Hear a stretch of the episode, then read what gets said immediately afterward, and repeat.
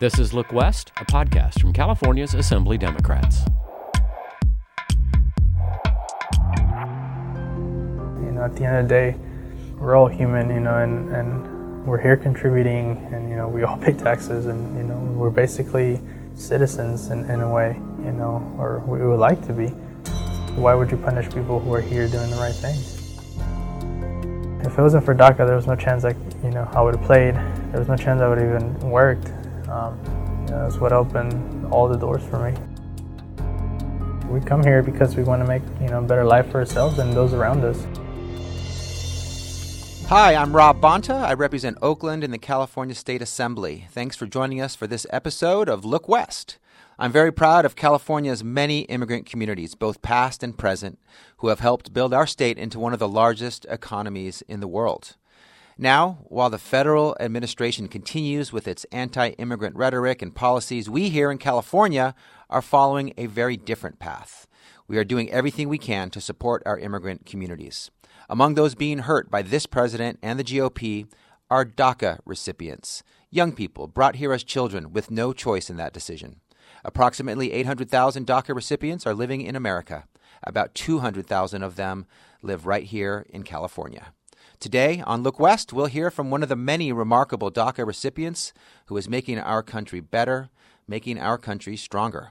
Like many of his fellow DACA recipients, Miguel Aguilar has worked hard and achieved success. Brought to America to escape the violence in his home country, he's graduated from college and has been signed to a professional soccer contract by the L A Galaxy. Videographer Christian Anguiano caught up with Miguel following a recent L A Galaxy practice and talked with him about coming to the U S, being a DACA recipient, and whether or not he's hopeful for the future. How you doing, Miguel? I'm well. How are you? Pretty good. Thank you th- for joining us on Look West. So uh, tell us a little bit about your journey as a child living in Ciudad Juarez mm-hmm. to to the point where you're you're now a professional athlete. Yeah, uh, you know, it's a a long road, but uh, yeah, I grew up in Ciudad Juarez, playing soccer and going to school. You know, live at home with a brother and a sister, and my mom. Uh, lived in Juarez up until the age of nine, uh, and then I, at that point, uh, my mom decided to move us to Sacramento, California. From there, you know, I went to school, did well in academics, played soccer still. Uh, you know, that led to a, a scholarship uh, that sent me to San Francisco, U S F. Uh, I did three and a half years there, and you know, played soccer, did well in academics, graduated in three and a half years, um, and then you know I was drafted by D C United to go play soccer there. Played two years there, and then now I'm with L A Galaxy. Did mm-hmm. you enjoy your childhood? I did. You know, I was like any other kid. You know, I loved being outdoors. Um, you know, most of my time, I just you know spent it either playing with friends or training and you know playing soccer. You know, I was barely inside inside the house. You know, I used to spend as much time as I could outside in the park. You know, just hanging out with friends. Um, you know, I'd, I'd say I had a pretty normal childhood. Uh, How was it living in Juarez, uh, so close to the border? You know, of course, there was issues uh, with the cartel, with uh, violence. You know, as a kid, I, you know, kind of wasn't really aware of. You know, the, the things that were going on around me, you know, I was just kind of more focused on, you know, what was on T V and, you know, going to, you know, my friend's house or like, you know, what video games were coming out. Uh, as I got older, I kind of became more, you know, mindful of, of, you know, the violence and, and the crime that was going around in my neighborhood. Um, and, you know, my mom made sure that I was, I was always safe, you know, she always made me go inside before dark, you know, little things like that, that, you know, like now looking back, you know, I can see why, why, why, why she was like that. What triggered uh, the conversation, the decision of moving to, to the United States? Yeah, um, you know, there was a, a period in time where, you know, Ciudad Juarez just became too dangerous. Um, you know, my mom decided that it was time for us to leave and, you know, just try to go somewhere where, where the family would be safe. Um, I remember coming home one day, you know, I was out at the park playing, and, you know, she talked to both my brother and my sister, and I could see that they were upset about something, and then, you know, when she finally told me that we were moving, you know, to, like, pick out a few things, and, you know, we we're going to start selling the rest, um, you know, I just kind of brushed it off, you know, I didn't, I didn't made a big deal out of it. Um, but then when I finally saw that, you know, all my toys and my things were being kind of sold and, you know, shipped off, uh, you know, that's when it kind of became really real. You arrived to Sacramento. Um, mm-hmm. What was it like? It was scary, you know, new place, new people, you know, everything was unfamiliar. So it was, it was scary at first. You know, I started, I started school um, and, you know, I had to assimilate and, you know, the language, you know, it was a language that I, I couldn't understand, I couldn't speak it. So it was a bit of an adjustment, you know, it took me, I'd say, about like a year before I felt comfortable, like having a conversation and talking to someone. And you get to Sacramento, you're... You're, you're in school. At what point did you realize that you were undocumented? I think it was, um, I think seventh grade. You know, we we were going away on a field trip to uh, Sunsplash in Roseville, which is like, you know, a water park. Um, and, you know, I wanted to go, but then, you know, they gave us these forms to, you know, take home to our parents so they can fill them out, you know, like a, a permission slip. Uh, and then when I showed it to my mom, you know, she started reading through it, and she, you know, she kind of pulled me to the side. She said, uh, "You can't go." And, you know, that's when I realized that I didn't have a social security number or, you know, any sort of medical insurance. Um, that's kind of when I first became aware, that, you know, that my situation wasn't, you know, like all the other kids. How did you feel? I felt, you know, devastated. You know, like, not being able to do all the fun stuff at school, you know, while everybody else was away on field trips, I had to go and, you know, just sit in the classroom and, you know, just stay behind with, you know, all the other kids that for whatever reason couldn't go either. Did you feel like you were being punished? I didn't feel like I was being punished. I just kind of felt like, you know, I was being left out. It was a weird feeling, you know, it was like kind of like I was thrown to the side. Um, you know, I don't know, I couldn't understand why I just, you know, they couldn't just take me. Um, but, you know, I, I, I don't know. I guess it's part of how it goes. Of course, you didn't let that stop you from mm-hmm. working hard in school. No, yeah, I mean, you know, ever since I was I was really young, I, I enjoyed school. Um, I don't know. It's it's a good challenge. You know, for me, it was, school was always fun. I know it's, you know, maybe it sounds weird to say it like that, but, you know, I, I've always liked to keep busy. You know. What were your grades like in, in high school? In high school. Uh, I was a four point oh student. I remember um, a story about you mentoring your teammates. Yeah. Uh, because they were ineligible. Yeah, so uh, I think it was my junior year of high school. It was actually the, the first year we won the section championship. Uh, we had maybe, I don't know, thirteen players. And, you know, a couple of them were struggling in some classes. So if they became ineligible, then, you know, we'd have to go into games, you know, with missing some of our, our key players. So I just kind of started helping them with their homework, you know, and like make sure they stay eligible, and, you know, it all paid off. You know, we ended up winning section championship that year. So you went to Encina High School, which is where I went to go to school, go to high school. It wasn't the best of, of neighborhoods. It wasn't the best mm-hmm. best of atmosphere. There's there's a lot of options to go the other way, mm-hmm. but you managed to get a full-ride scholarship.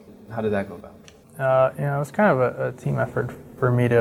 to get to college. You know, I had my mom and my sister who just, you know, always pushed me to pursue, you know, higher education. You know, I had soccer, and at the time my soccer coach, uh, Tibor Pele, just, you know, took a really, you know, big interest in me and kind of took me in into his home, you know, with his kids and his wife. And, you know, they're the ones that kind of started, you know, talking to me about college and, you know, making it, you know, a real possibility. So, you know, a couple of years went on, and, you know, I, I just kind of stayed really close to them and, and my family, and, you know, just kind of surrounded myself with, with the people that I knew were going to help me, um, you know, get to, to where I am now. So, you know, between all of them, they just, you know, helped me with everything as far as, like, you know, being able to get to and from practice to, you know, making sure that, you know, I was doing my homework, and, you know, whenever I needed help writing a paper or, you know, doing something, they were always there for me. Um, you know, to the point where, you know, finally came around to start applying for colleges, and, you know, both Tibor and his wife Maya, you know, stayed up with me writing papers and, you know, admission essays and all this stuff uh, until finally I was able to land, you know, at U S F. Your soccer coach takes you to uh, watch a Seattle Sounders game. Yeah. You you weren't a professional athlete then. No. Um, what was that conversation about? Yeah, you know, uh, we went to a Seattle Sounders game. That was actually the first professional game I'd ever been to. You know, playing soccer all my life, and I never watched a professional game before. Um, so, uh, you know, I'm, I'm on the stands talking to them the whole time, and, you know, we're, like, talking about certain players we like and, you know, what some guys are doing right and, you know, what some guys could be doing better and stuff like that. And, you know, he, he tells me, you know, it's like, you're going to be out there one day. You know, I just kind of, you know, it's like, yeah, you know, that'd be nice. Uh, you know, I thought it was, like, you know, just him being nice. Uh, but, yeah, I mean, eventually, like, you know, you fast forward, I don't know, like, five, six years later, and, you know, I played on that very same stadium. What was that like? It was surreal, man. It's like, you know, as a, as a kid growing up, you know, kind of always, you know, followed the Sounders. And to finally play against them in that stadium was was incredible. What was the main, one of the main reasons why you chose uh, U S F? So U S F, you know, had everything I wanted. You know, it was a private school. It wasn't home home, but it was close enough where, like, you know, I could get to and from Sacramento pretty easily. And, you know, it was it was based in a great city, and, you know, on top of that, it was a sanctuary city that I knew would protect me despite being undocumented. California has uh, taken a lead in, in protecting uh, dreamers, mm-hmm. protecting uh, the undocumented. Mm-hmm. Um, do you think California is, is headed in the right direction?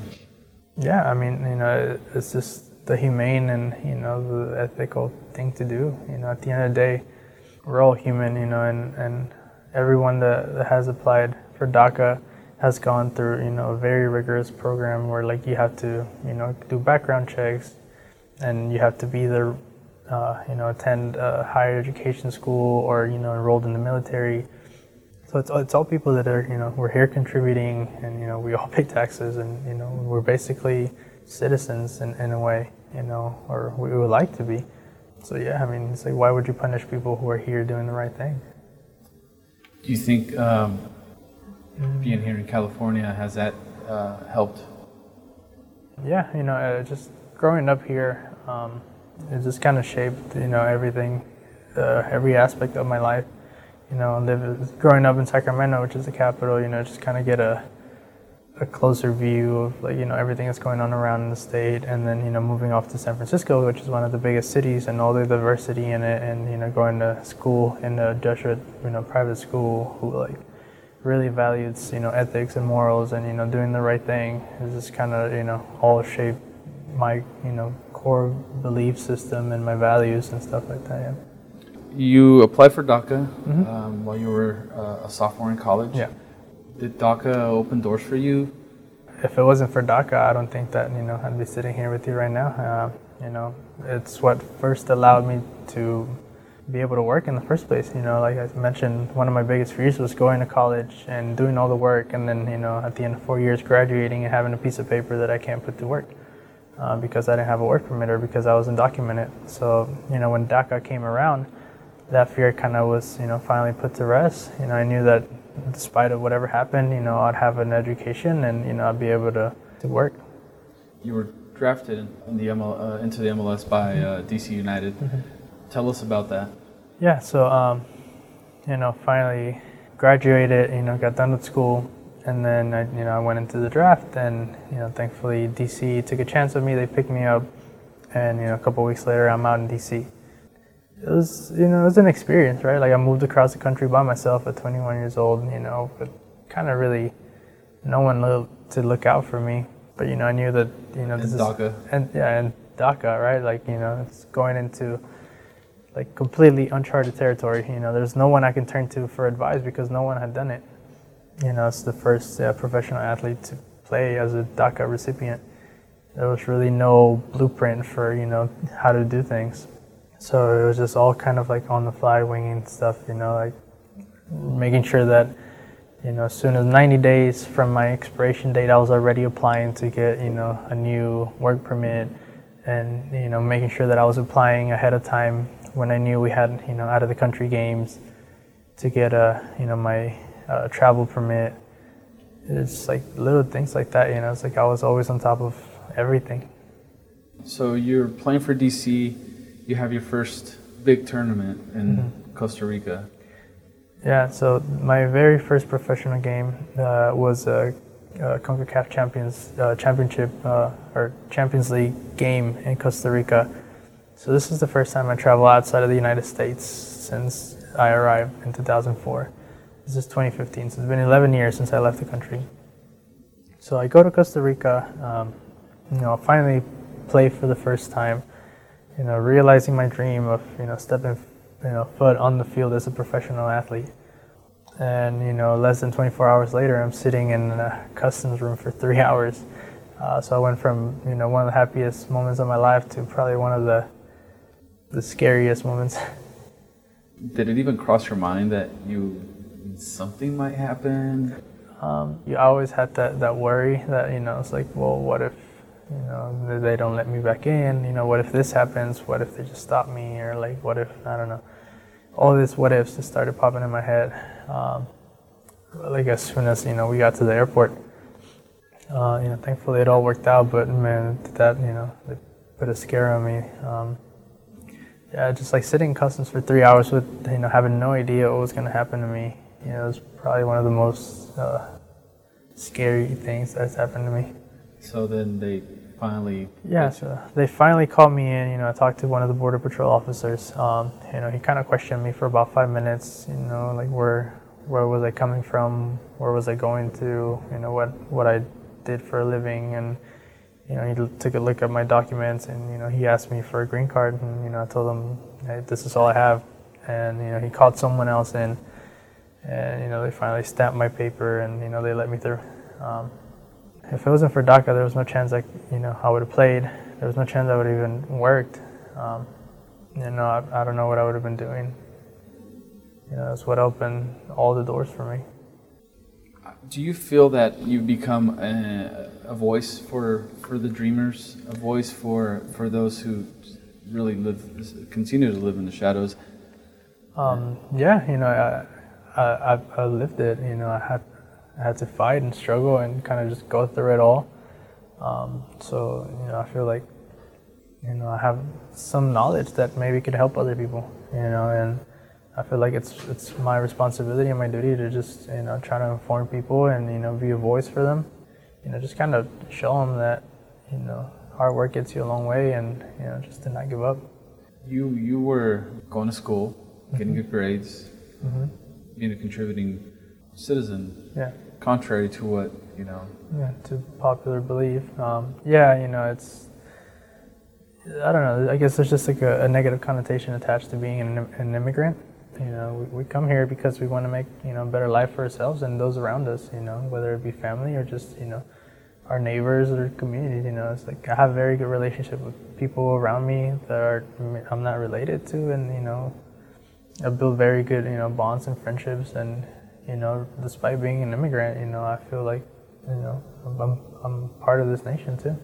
And you've uh, become a role model to a lot of kids who dream of being professional athletes. How does that make you feel? Uh, good, man. I mean, I feel like, you know, I've, I've kind of paved the way. Now it's just, you know, there's a flood of kids that are like waiting to come through, and you know, I feel like. There's a lot of talent out there that maybe, you know, they're being held back by, by fear or, you know, whatever it may be. And I just kind of show them that, you know, it's like there's nothing to be afraid of. You know, just do the right things, work hard, and, you know, things good things will come your way. What do you tell uh, dreamers uh, in the position where they can become professional athletes or become any other profession? Um, do you give them some sort of advice? Yeah, you know, I always tell people, you know, it's like, I had so many doors closed on my face, and I think maybe the only thing that set me apart was that I never took no for an answer. You know, whenever one door closed, you know, I knew that there was another one opening, so you just always got to keep looking. You know, it's, just, it's when you give up that you, you know, you really are defeated, so just don't give up. Are you hopeful for the future? Yeah, yeah, you know, I, you know, I, I'm always striving to, you know, better myself and my situation, and you know, it's, it's always been that, that drive that I think, you know, got me as far as I am. Um, so, yeah, you know, I'm hopeful that things will, you know, will get better for not just me, but, you know, every other DACA recipient. You know, I'm hopeful that, you know, something will, will happen and Congress will do something and, you know, things will get better. That's it for Look West. Thanks for listening. Rob Bonta in the California State Assembly signing off.